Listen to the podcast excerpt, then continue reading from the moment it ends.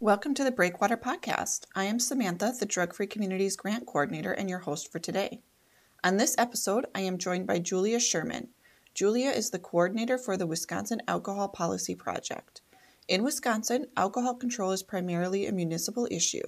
The Wisconsin Alcohol Policy Project provides training, tools, and technical assistance to municipalities, law enforcement, public health, and community groups working to improve the alcohol environment and reduce alcohol related problems.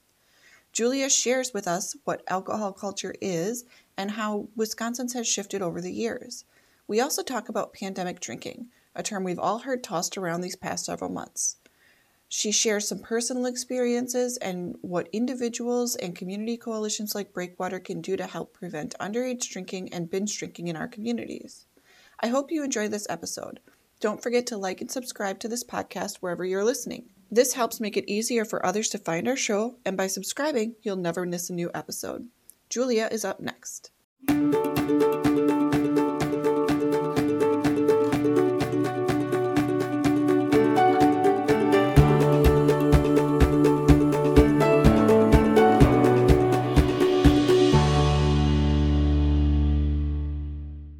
Julia, welcome to the show. Would you mind introducing yourself for our listeners? I'm Julia Sherman. I am the coordinator of the Wisconsin Alcohol Policy Project that's at the University of Wisconsin Law School. A lot of people don't realize that Wisconsin lacks a great deal of the infrastructure that other states have.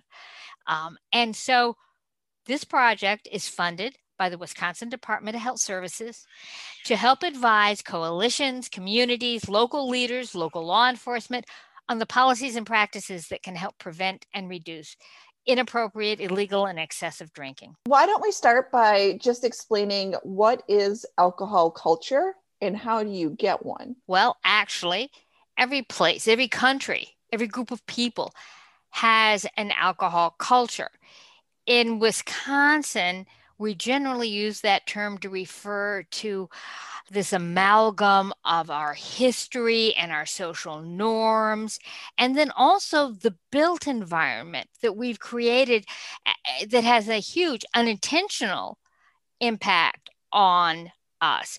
But often we refer to our history as being the foundation of our alcohol culture, but we're really not talking about our history. What we're talking about is this commercialized nostalgia that has been shaped in no small part by the alcohol industry that um, paints a very different picture of Wisconsin than the one that actually occurred. You know, Wisconsin was just as torn as the rest of the nation over alcohol in the 19th and 20th, early 20th centuries. And people don't often realize that we had a thriving temperance movement in this state before we had a commercial brewery. Oh, wow. Years before we had a commercial brewery. Um, I know folks in Walworth County that have lived there that don't realize Walworth County was created as a dry county. And it's named after an temperance leader from the East Coast who never set foot out here.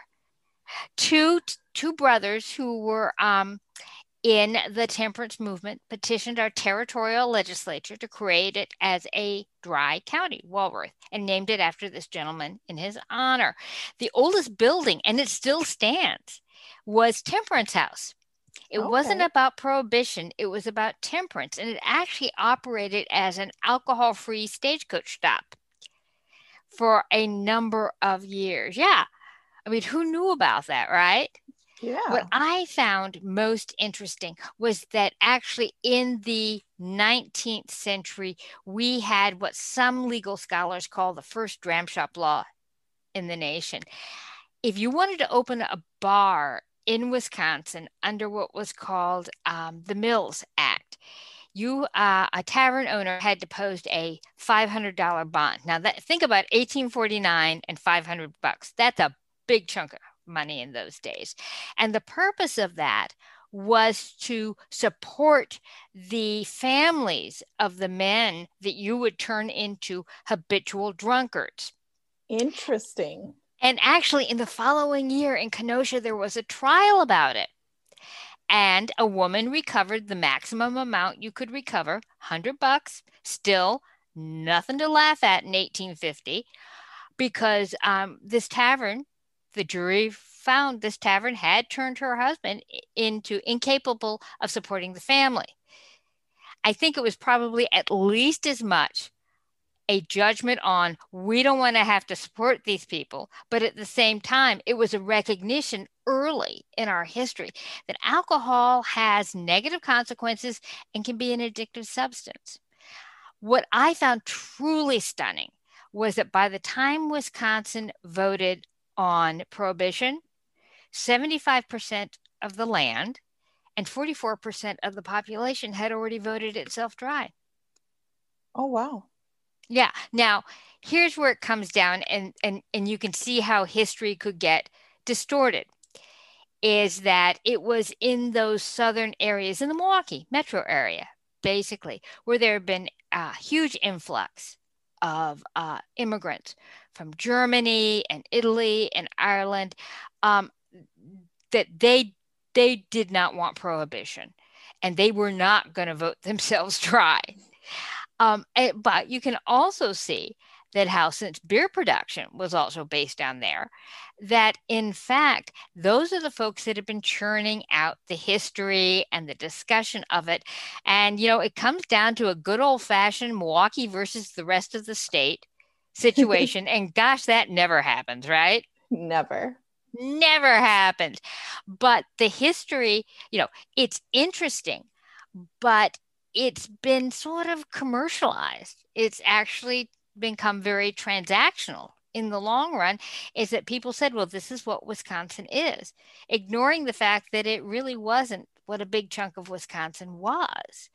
And that the whole issue of German immigration, you know, you're German down here. Well, that just doesn't wash because there are states that have equal or even a greater percentage of people of German heritage in those states and they don't have our drinking problem or our drinking culture. And so numerous sociologists and even a former state historian has said that's just bunk. It's an excuse. It's not a reason. But the myth continues. So, how would you describe our, our Wisconsin's alcohol culture as it lives and breathes today? Hostile. Um, because we're looking for balance. I mean, th- if there are any prohibitionists in Wisconsin, I have not met them. uh, actually, during the past 20 years that I've worked in alcohol policy, the only prohibitionists that I have met have been um, some extremely elderly ladies at the Women's Christian Temperance Union in Evanston, Illinois. Okay. Um, so we don't have any in state to my knowledge. Most people are simply looking for moderation. But over time, people have used this alcohol culture. So it, the term became, people refer to it as if it was a rock that fell on us, you know, this huge asteroid from out of state that just fell down and it's our alcohol culture and it can't be changed. And that's actually rubbish. I mean, when you think about it, um, even Miller has moved their headquarters to Illinois. They're Bears fans. I mean, and yet people talk about it as Brew City, USA, long after Laverne and Shirley and the Shotz Brewery TV ads have, have have all faded from everyone's memory, even in reruns. People still hold on to that image.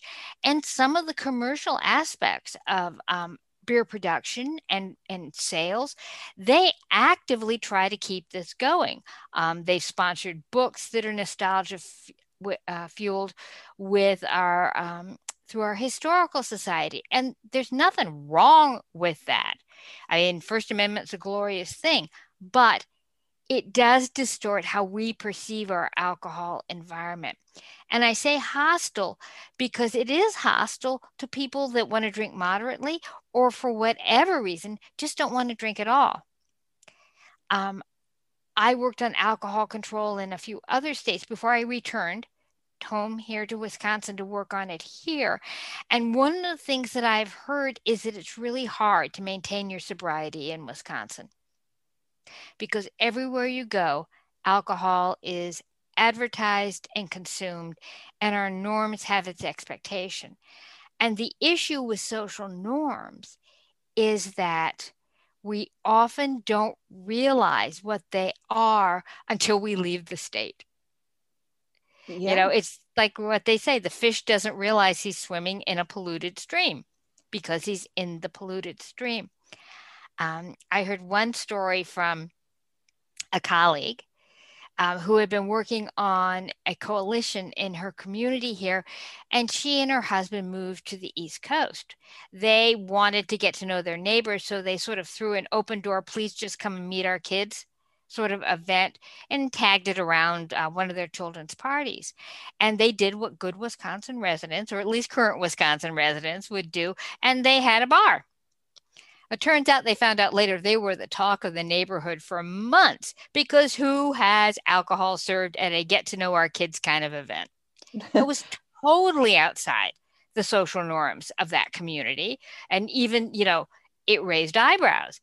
And I, I heard from other people. Um, I mentioned before we started talking, my son used to live in Anchorage, Alaska the first time he was with his kids and he stopped to get a six pack of beer, somebody yelled at him, Get those kids out of here, because it is illegal for anybody under age 21 to even set foot in a location that sells alcohol. Well, that's an adjustment. Exactly. And as soon as he, you know, yeah, it was, it wasn't that he wanted to give his kids who were toddlers at the time alcohol. It was, yo, you're going to the PDQ, you fill the tank and you go in. No, if you're going to a liquor store in, or any place that's selling alcohol, you do not take your children in in that state. And that sort of started his thinking. And I, you know, we hear these stories from other people about they don't realize how distorted our alcohol culture is and how hostile it can be to people that want to drink moderately. And that actually comes from aspects of our built environment. People in public health are now talking about the impact the built environment has on us. If you can't buy fruits and vegetables at your grocery store, you can't eat them. If there aren't safe places to walk off the highway, it's difficult to tell people to walk to a local park or walk to, for exercise.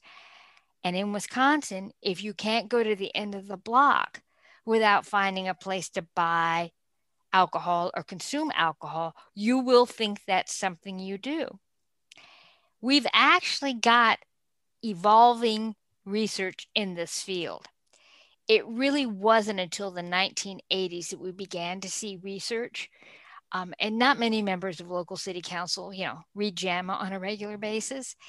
Uh, so it's taken years for that research to trickle down. But now we know that a higher number of alcohol outlets in a confined area, like a cluster or just a general overconcentration of alcohol outlets, will increase the rates of alcohol fueled disorder and crime.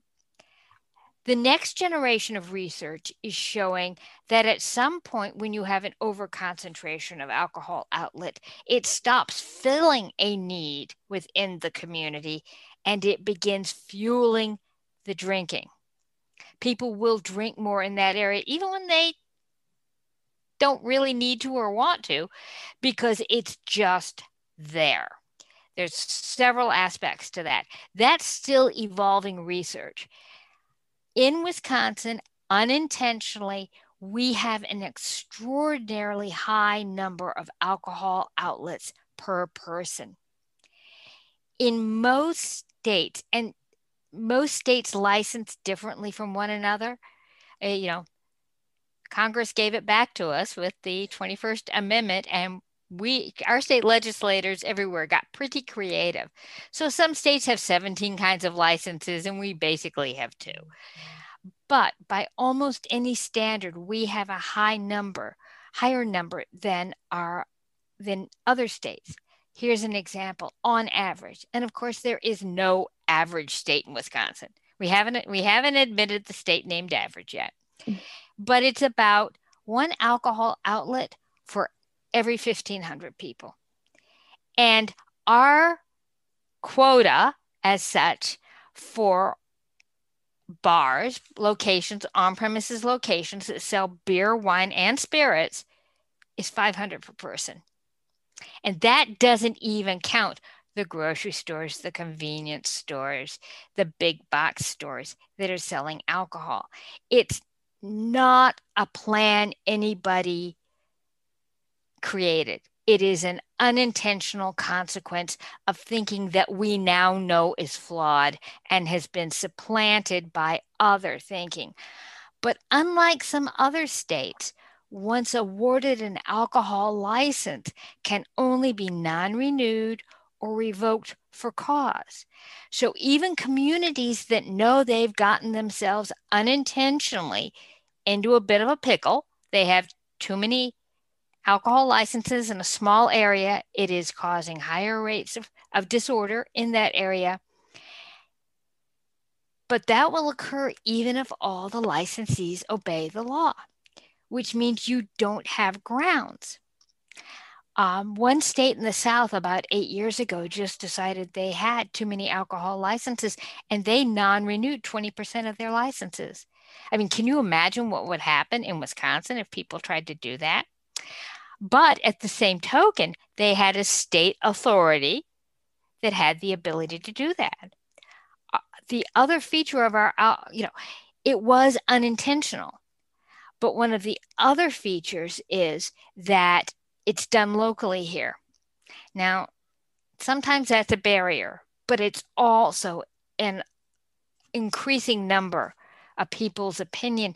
It's a significant opportunity because what we found in other states is that it's very hard on a statewide level to get the alcohol um, alcohol control boards or however it's named um, to take action any sort of action to reduce excessive drinking. But within wisconsin we're lucky because we have such direct contact with our city councilmen our village trustees. We can say, hey, don't do this, or we need to think about X or Y, or we see the increase in police costs on our property tax bill. And the only thing that we're more protective of, perhaps, than, than the brewing industry is we're concerned about our property taxes in mm-hmm. Wisconsin. It's a lively debate every year. And we will see that go up as a result of alcohol related crime and disorder. And we hear the stories about the cities that have not controlled the number of alcohol outlets and how they are struggling with the cost of alcohol related disorder in their communities. I mean, the stories about Madison and State Street, they've been in every newspaper on every TV station in this state. And it costs the residents of Madison over the years probably millions of dollars in police costs it's all, but now we know it's preventable. So they can serve as an object lesson for other parts of the state. How does that relate back to I mean I mean it's it's not a control state, right? So everything filters down to the local level and you have coordinators and planners in the community level. And sometimes it seems like alcohol outlets or increasing the number of outlets is viewed as an economic opportunity, or that's the argument, right? Is if we allow this business to open or we approve an alcohol license for this location, it's an economic opportunity that will bring in money and help support the local economy. How does that balance with increased number of outlets, increased police costs, um, and increased unintentional consequences related to drinking, whether it's excessive drinking by adults or underage drinking? Good question. Part of it is the order in which we learned these things back in the 1980s and even into the 90s. And I'm told in some communities yet today, people view more alcohol as an ec- economic development. Um, the corollary to that is that some places in the last economic downturn back in 2007 8 9 they allowed a lot of convenience stores that had previously not sold alcohol to serve sell it thinking it would help them improve their cash flow That's because one side of the equation was well known. You can make money selling alcohol in Wisconsin. It's only been in very recent years, within the last 10 years, that the other side of the equation and the economic consequences at the local level will be X, Y, and Z. Um, they weren't known. What we're seeing now is communities, public health, working with local law enforcement, do things like map where the alcohol outlets are in town.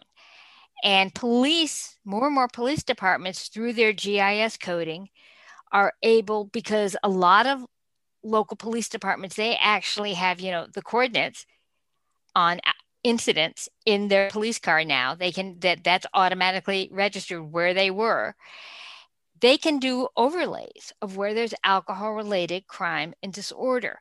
One of the things that we're having trouble doing, and it's not so much trouble, it's that it takes time, is ramping up our system to actually capture the data that has been out there for years that we've never bothered to collect. Or if we collected it, we never compiled it. And so we saw the economic side I don't want to say pay off, but we saw it generate a few jobs, rarely family supporting jobs. We saw lights go on and doors opened. But the downside is down also downstream and it's disconnected. And then the third thing is is that it is often impossible to tie it back to a specific outlet. One because it doesn't relate to a specific outlet or two because it's not the data that we've been collecting in Wisconsin. So there was a logical disconnect. It's totally unintentional, but it's very real. People and local elected officials are now becoming more aware of the direct, direct causal relationship between too many places that sell and serve alcohol and the cost in the local budget. Let me give you an example. We do not collect in Wisconsin, our police do not collect in Wisconsin whether an incident is alcohol related. Now, police tell me that virtually all direct, all domestic violence has an alcohol related component. A significant number of sexual assaults, at least either the perpetrator was intoxicated, but sadly, also the victim is often also intoxicated. That data isn't captured in Wisconsin. We don't ask the question. As a result, local elected leaders don't know the answer. Um, something that I just began to do informally, and now I've sort of baked it into questions I ask, is that I would ask, and if I'm sitting in a room with a bunch of local elected officials, the police chief almost always shows up. And I'll say, Chief, how many of your calls for service are alcohol related? I've never had anyone in Wisconsin say less than 50%. I've had some people say 80 or 90%. And let me tell you, I'm surprised somebody has not hurt themselves with the head snap that it is because local elected, well, they haven't had any reason to connect the extra expenses for um, local policing just for the public health and safety of the community and the growing number of alcohol outlets in the area. Just including that sort of data on our police reports and our EMS runs would help communities get a better sense of this. We've been programmed in many ways to think that the real problem is drunk driving. If you woke anybody up in this state out of a dr- dead sleep and said to them, What's the biggest alcohol problem in the state? They would probably say drunk driving. Mm-hmm. It happens in public. You hear about it on the news. Um, you see you see people stumbling out of an establishment that really shouldn't be driving but are. It's a logical reaction. But in fact, twice as many people die each year in Wisconsin as a result of alcohol related falls. Those don't make the front page. No. Those are private tragedies. And because it's a fall, it may not even be listed as an alcohol related incident. So that's one example. Another example is the place of last drink. We learned a few years ago that there was a pilot program in Minnesota, Twin Cities, right on our border, where they were collecting data on where people received um, uh, drunk driving tickets, DUI over there, uh, were drinking. And then they were using that data to help reduce overserving. I thought that was just a Jim Dandy idea. And I reached out to a, a colleague who's a retired chief of police in Wisconsin and has been a great help to me over the years and said, Wouldn't it be great if we collected this data? He emailed me back a form he scanned that had the circle on the drunk driving forms uh, that we use in Wisconsin. This was a form called the um, AP, um, see, SP 4005 that said, Where have you been drinking? And he circled that and wrote on the form, Do you mean this? We've been collecting the data for over 20 years and we just never compiled it. So that's one thing we've been working on with a couple t- uh, communities have been compiling this place of last drink data not to embarrass anyone or to take away their license, but simply to compile it and let people know somehow in your establishment you have an overserving problem. People are driving away. What can we do about this? And it's worked very well because it was also true that the licensees didn't know. I mean, the nature of drunk driving is they get in and they drive away, right? Yeah. You couldn't expect, but they needed to do a better job. Um, watching. It, it, there were a variety of reasons, but we've learned a great deal by compiling this data. But this is another indication that not gathering this data in Wisconsin really hampered our ability to improve the alcohol environment. To my knowledge, not a single licensee has ever thrown out somebody that said, Hey, I've got data here that shows you you have an overserving problem in your establishment. Uh, the one community that didn't get a lot of cooperation um, suspended that licensee for a couple days. And when the problem didn't get better, they enacted um, some ordinances that, shall we say, will will support more appropriate action within that establishment. When you don't know there's a problem, you can't remedy it. So, in many ways, our willful blindness, statistical blindness, in this area has really held us back. But a lot of people are looking at this and are taking steps locally, like the Place of Last Drink compilation. And we're working with the um, epidemiologist at um, the Wisconsin Department of Health Services to see what we can do to gather this other information that we need so that we can explain to people and individuals will know from science based statistical analysis that this is the cost of overconsumption in your community. Give you an idea of how sophisticated this is elsewhere. I read about, I've not seen it, but I read about a program within Los Angeles County where they can tell you exactly how many more of X and Y crime there will be if the California Alcohol Beverage Control Board approves a license at a given location. Now, obviously, they have a much larger population base than any place in Wisconsin, and they have a state alcohol beverage control board that supports this sort of thing. I, it is not an analogous situation, but that gives you an idea of how far the statistical analysis has progressed and how we can benefit just by asking the questions on the state level here in Wisconsin and making that data available to communities. I want to circle back a little bit to something you said because I remember the first time I read it or saw it, it really surprised me. And I find that as I keep having conversations about alcohol policy, the alcohol environment, it keeps surprising people who didn't realize it before. And that is that an increased number of outlets leads to increased alcohol related crime even if all of the outlets, bar, restaurant, retailer, convenience yeah. store, follow all the regulation and rules. So even if they are perfectly compliant with everything they're supposed to be doing, the local ordinances, the state or federal laws, there's still an increase in alcohol related calls for service, health effects, all of that. And ACEs and, adverse child adverse childhood experiences. That's the most recent addition to that sort of list of horribles. Yeah.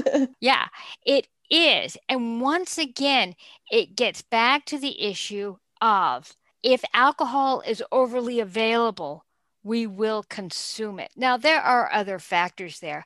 A high level of competition that probably helps keep the price low. Um, even with Wisconsin's minimum markup law, our low tax rate, I see a lot of drink specials.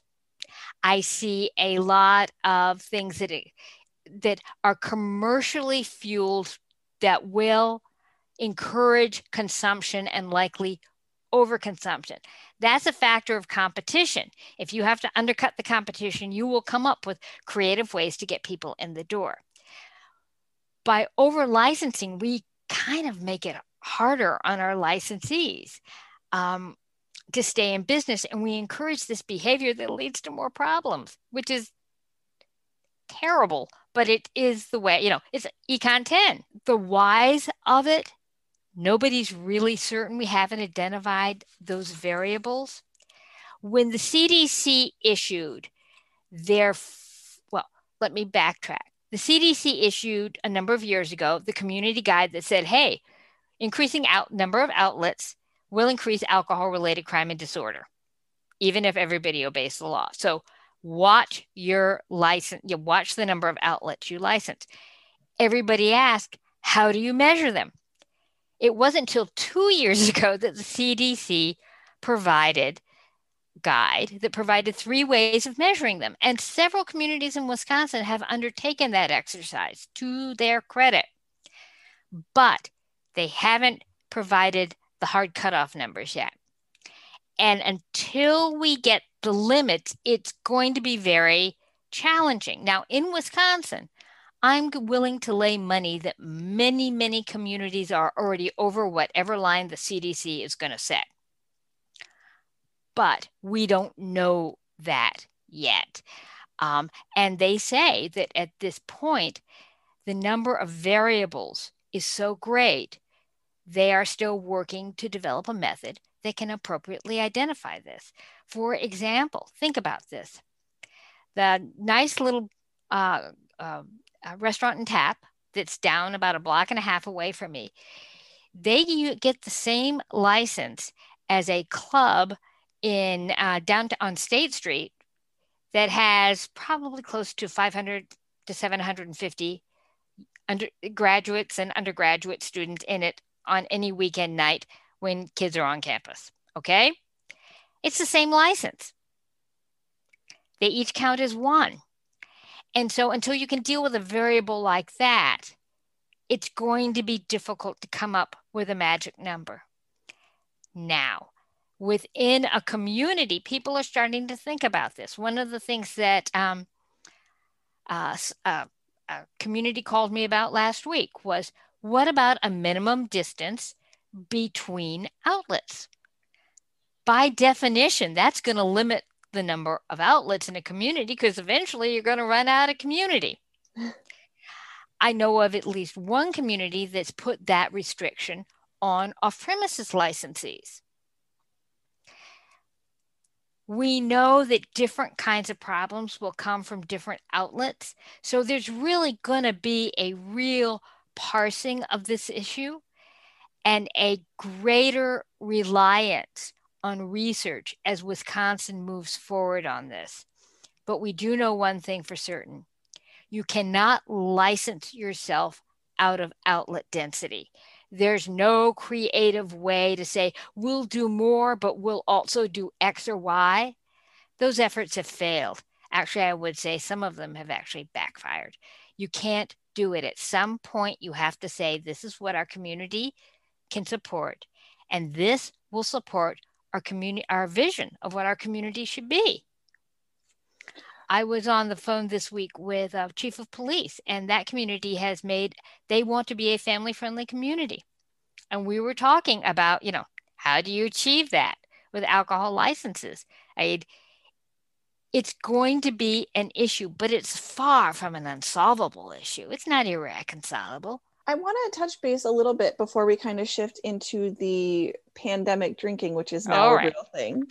Um, yes, it is. How do temporary use permits fit into all of this? Because as you had mentioned kind of in the opening, that part alcohol is kind of connected to everything in Wisconsin. Church fundraisers have a beer tent there's a beer stand at the pumpkin patch. There's festivals. I mean in oshkosh alone there's how many festivals that have alcohol and volunteer servers and all of that kind of thing widely available which is prone to issue for a number of reasons. Yes. Um, but how how do temporary use permits play into the bigger picture of outlet density and licensing and alcohol related calls for concern there's actually been research on these festivals. And in Wisconsin, what they call Class B temporary licenses, the nickname that you will hear used in most village boards and city councils is picnic license. They are limited to civic organizations, veterans groups, and the Chamber of Commerce. Um, some time ago, close to 10 years ago, the University of Minnesota's alcohol epidemiology program, led by Traci Toomey, who is a, a Midwesterner as well, identified the two problems. There were two very specific problems that those festivals created, and it was underage drinking and overconsumption.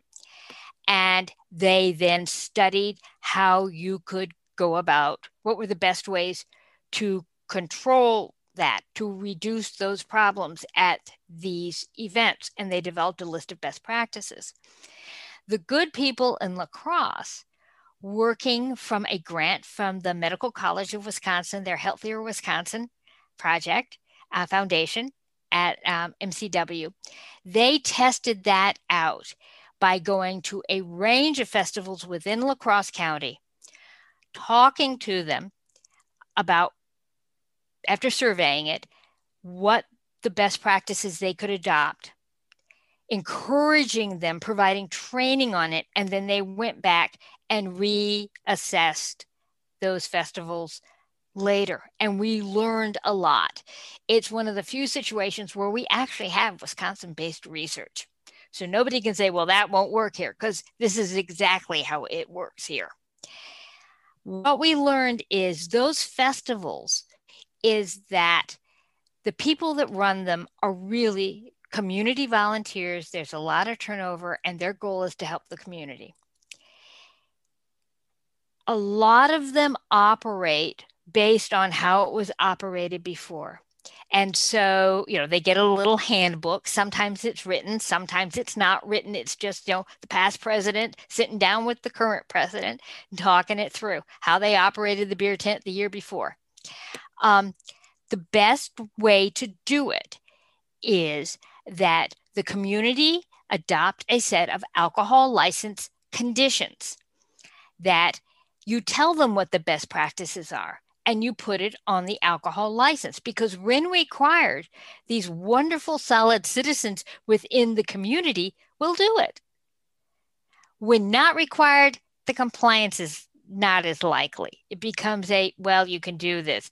But people want to pass on a solid festival that will, in fact, raise money for the community because most of the cases the money raised at those events they go to the groups like scouting and 4-h and and the, the the sports at the high school they basically community supporting events and so by putting it on the license you support them in their goal and you want you, help them do a good job of the job they want to do. We worked with the folks in La Crosse and we created it's a page on the my website for the Wisconsin Alcohol Policy Project. It's not technically my website, but the project's website that provides a checklist on all of these things. And they're really pretty straightforward have a perimeter around the beer tent so you keep everybody there so people can't wander on and off. Use brace um, wristbands and a hand stamp to identify those people that can buy alcohol. Perhaps most importantly, don't let your servers drink until they're done. You know, I've been to a couple festivals where I was in much better shape than the person that was serving at the beer tent. Sadly, you know, just hold off till you're done with your shift. Um, things like that. Most of them don't cost a great deal of money and they dramatically reduce the likelihood that someone would be overserved or that the alcohol would fall into the hands of kids. The other thing that research in other states has found is that when you do these things, you make it a more enjoyable event for everyone and your attendance increases.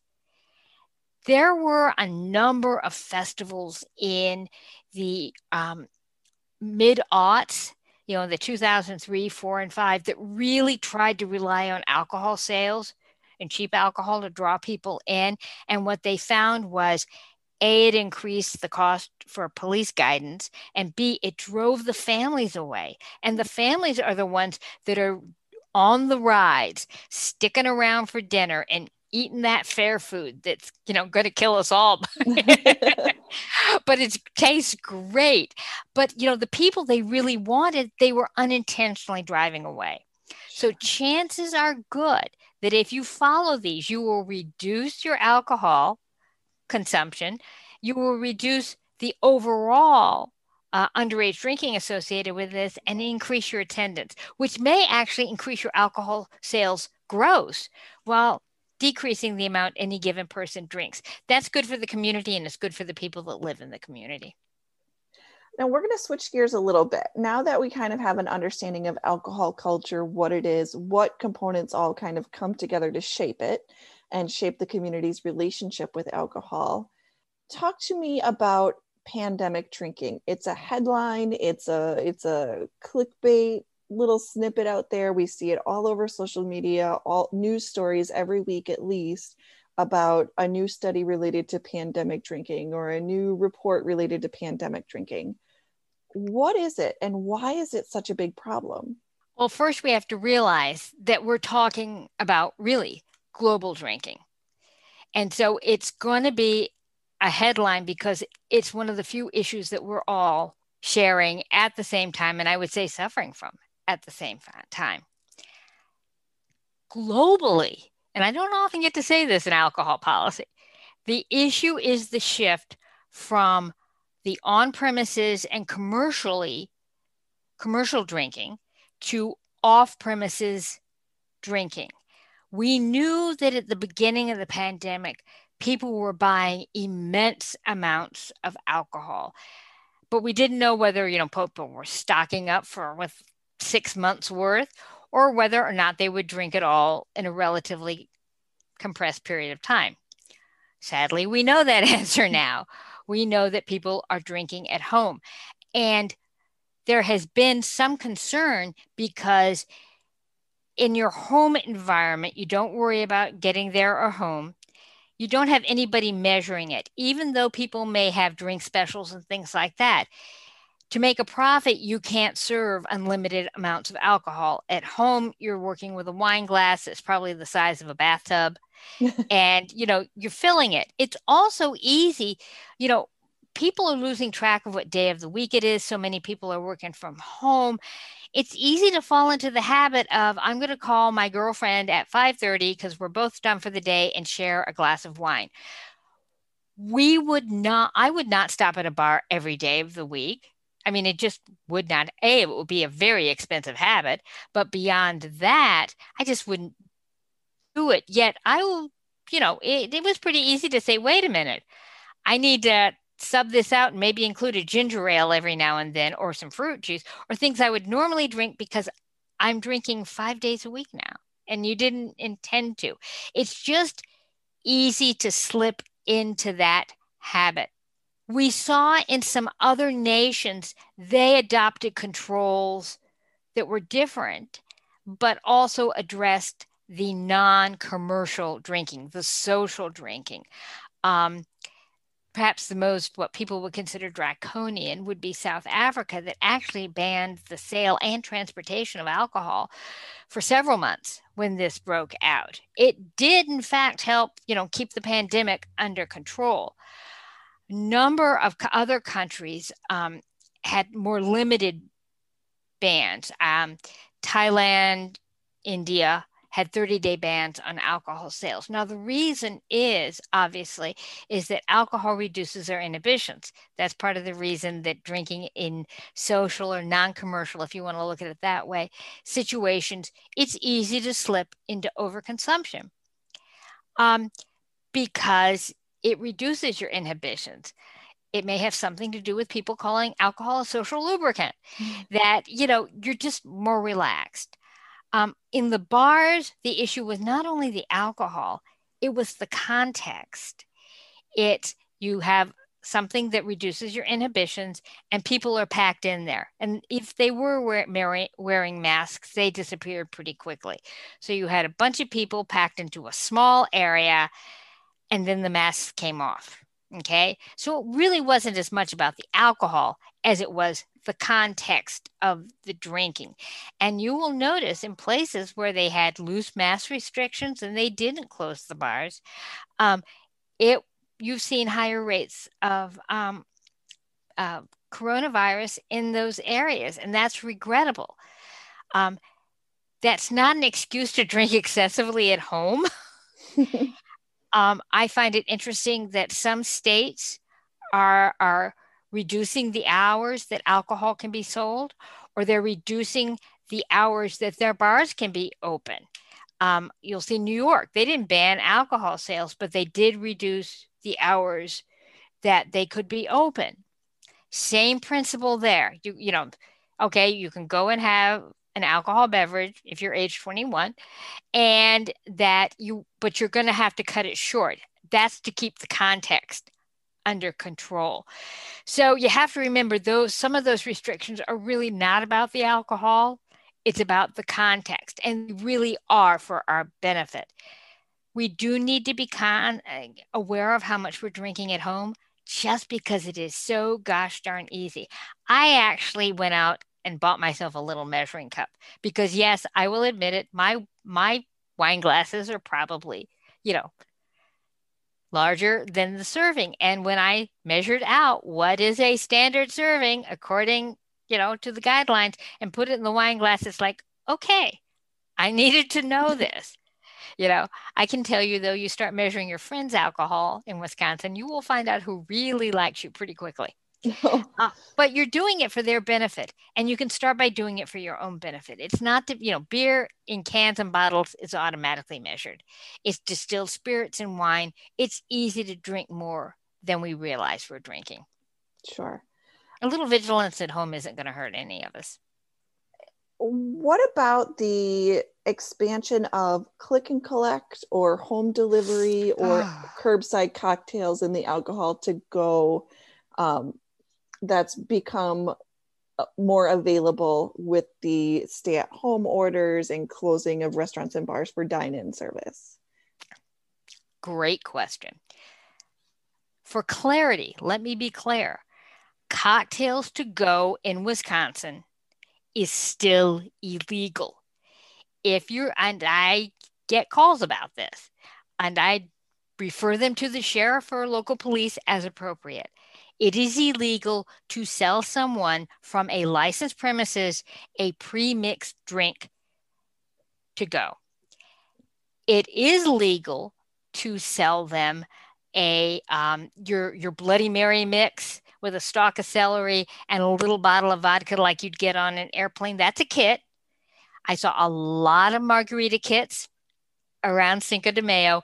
That's totally and completely legal alcohol delivery is illegal in this state. Now, if you go into a licensed premises, if I were to go into a place that sold alcohol, like um, um, Target, and bought alcohol there, or, or my local liquor, liquor store, there's a couple here in, in, in beautiful Middleton, Wisconsin, and bought alcohol there I was on the premises. I told them what I wanted. I handed them my credit card and said, Can you bring it over and leave it at my door? That would be legal. In Wisconsin, the purchase of alcohol must still take place face to face and on the licensed premises. That has not changed. That's why when you buy that kit that includes the little bottle of margarita, you know, the little bottle of, of tequila or vodka or whatever, you need to go in and purchase it. You can't purchase it over the phone. What is illegal in Wisconsin is for me to either call the local license, the store, and say, Harry, I want to buy this, that, and the other, bring it over. Because then the sale, even if I gave him my credit card and it was face to face, it didn't take place on the licensed premises.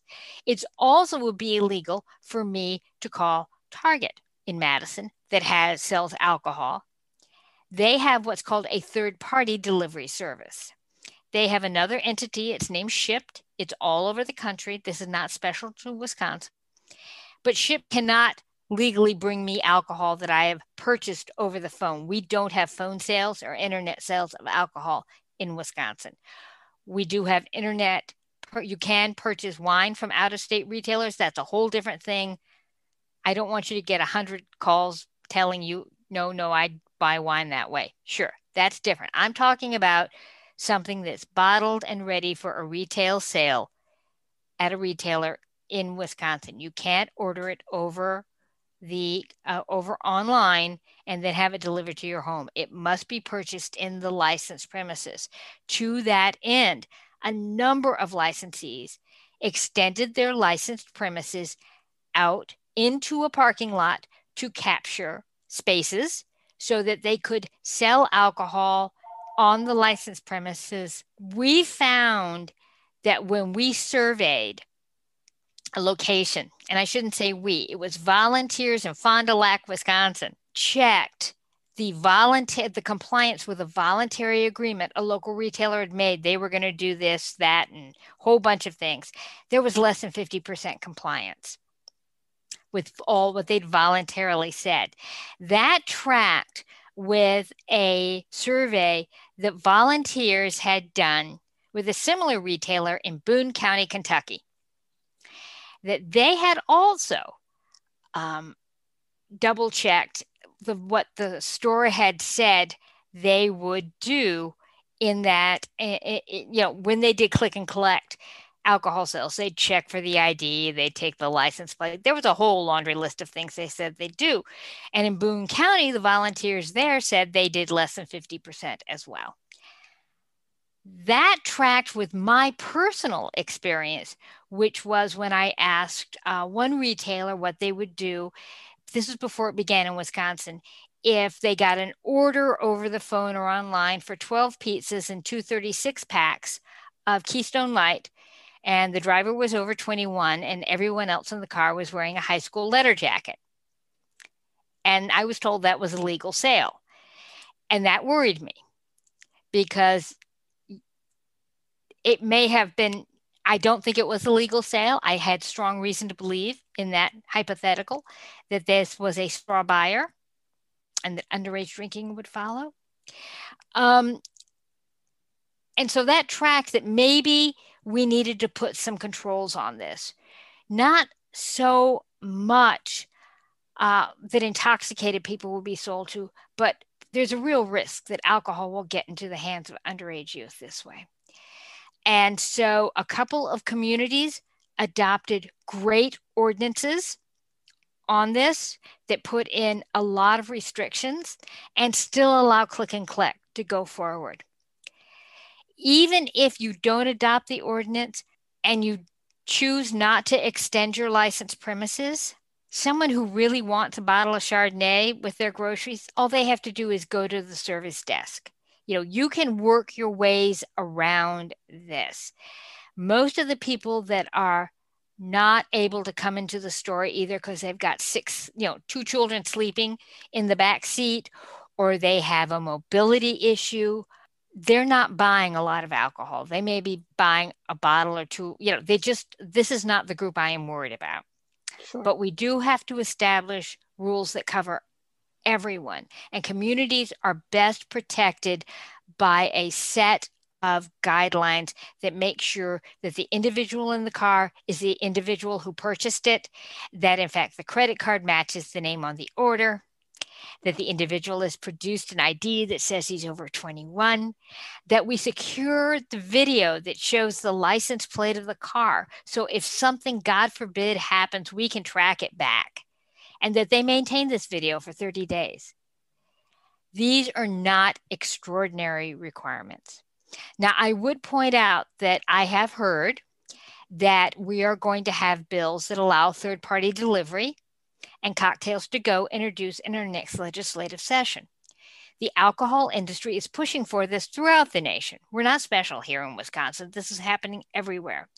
And we are all very concerned about this expansion in the availability of alcohol, that it will increase drinking. In states where alcohol misuse, excessive drinking isn't an issue, I'm very worried about it in Wisconsin because we already have a serious issue.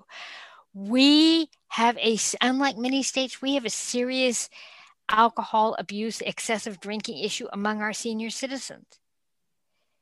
And they're the people that will likely take advantage of this service. We need to be aware of that. We need to get, engage both families and pharmacies and our healthcare professionals because many of them are drinking while they're taking medications that are contraindicated for alcohol. And that's where a lot of those alcohol related falls are coming into play. We're not disrespecting our elders, we are cherishing them when we make sure that if they can drink, they are drinking in moderation and that they're not unintentionally harming themselves by drinking when somebody forgot to tell them that they shouldn't drink while they are taking medication A, B, and C.